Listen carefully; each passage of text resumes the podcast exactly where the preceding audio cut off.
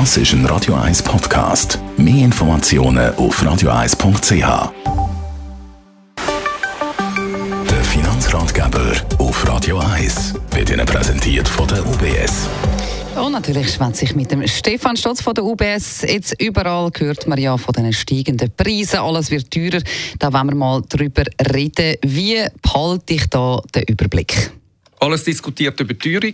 Ähm, wenn man es genau anschaut, dann äh, zum Vorjahr verglichen, ist der Warenkorb, wo man die Teuerung bemisst, äh, 3,4 Prozent in den Preisen gestiegen. Und das merkt man natürlich. Oder? Wir haben dann gewisse Kategorien, kennen wir alle, gerade im Energiebereich, oder? sind Preise zum Teil noch stärker gestiegen. Und das werden wir irgendwo natürlich auch merken, wenn es um unsere Haushaltsausgaben mhm. geht. Und von dem her haben wir gedacht, ein paar Tipps, was man dann könnte machen im Umfeld von steigenden Preisen, damit man auch Sicherheit hat, dass man genug Geld hat. Mhm. Das Haushaltsbudget zu kennen, ist sicher schon mal wichtig. Wie erstellt man eigentlich so ein Budget? Ich glaube, der wichtigste Grundsatz beim Budget erstellen ist, dass man ehrlich zu sich selber ist. Ähm, das ist einfacher, vielleicht zum Teil auch nicht.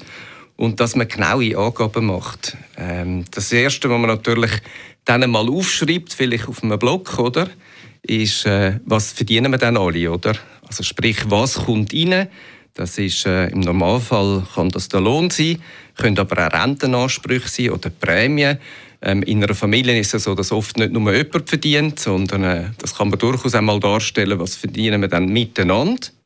Und dann der nächste Schritt ist natürlich zu schauen, ja, was geben wir dann aus. Auf der Ausgabenseite, der glaube ich, ist wichtig, ist ja nicht so, dass man immer ganz äh, ja, gleichmäßige Ausgaben hat in allen Kategorien, wo man das Geld ausgibt. Zum Teil ist es auch so, dass man größere Anschaffungen hat. Da kann man dann zum Beispiel auch sich überlegen, auf zwölf Monate, wie viel Geld braucht man für Ferien oder was braucht man durchschnittlich also für Ferien und äh, dass man dann wirklich möglichst näher kommt. Von der Kategorie her auf der Ausgabenseite gibt es so sechs Hauptkategorien. Das ist erstens Wohnen, das zweite vielleicht Versicherungen, das dritte Steuern, das vierte Haushaltsausgaben, das vierte ganze Thema für Mobilität um und das sechste Thema nachher Freizeit. Eben, die Ausgaben muss man berechnen oder kalkulieren, aber wie weiß man dann, ob die Ausgaben angemessen sind?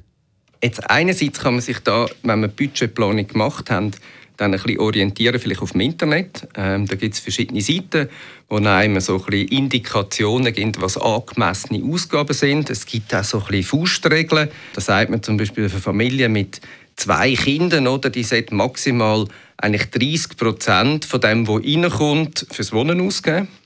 Äh, maximal 20 Prozent für den Haushalt und maximal 12 Prozent für Freizeit.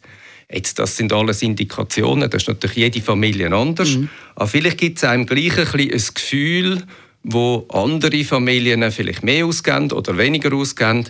Und da kann man vielleicht auch dann, wenn man in die Details geht, noch mal darüber befinden, ob man es schon richtig macht oder noch besser könnte machen. Und noch zum Abschluss, wie könnte man noch Sparpotenzial eruieren? Wenn es jetzt natürlich darum geht, dass man äh, irgendwie Einnahmen und Ausgaben haben und es enger wird, weil alles teurer wird, dann ist es wichtig, sich Gedanken zu machen, können wir gleich eben auch etwas sparen.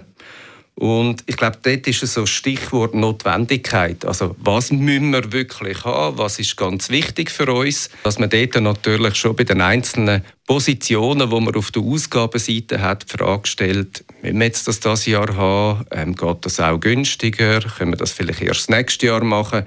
Und auf der anderen Seite, was wir auch schon diskutiert haben, dass man sich vielleicht sogar auch ein Ziel setzt, was man dann sparen ähm, jedes Jahr, damit man auch ein bisschen ja, einen Buffer hat, wenn es mal etwas kommt, wo unvorgesehen ist.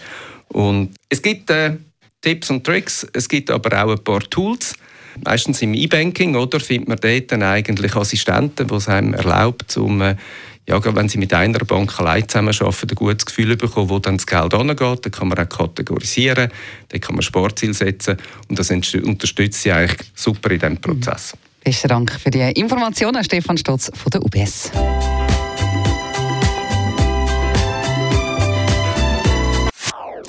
Das ist ein Radio 1 Podcast. Mehr Informationen auf radio1.ch.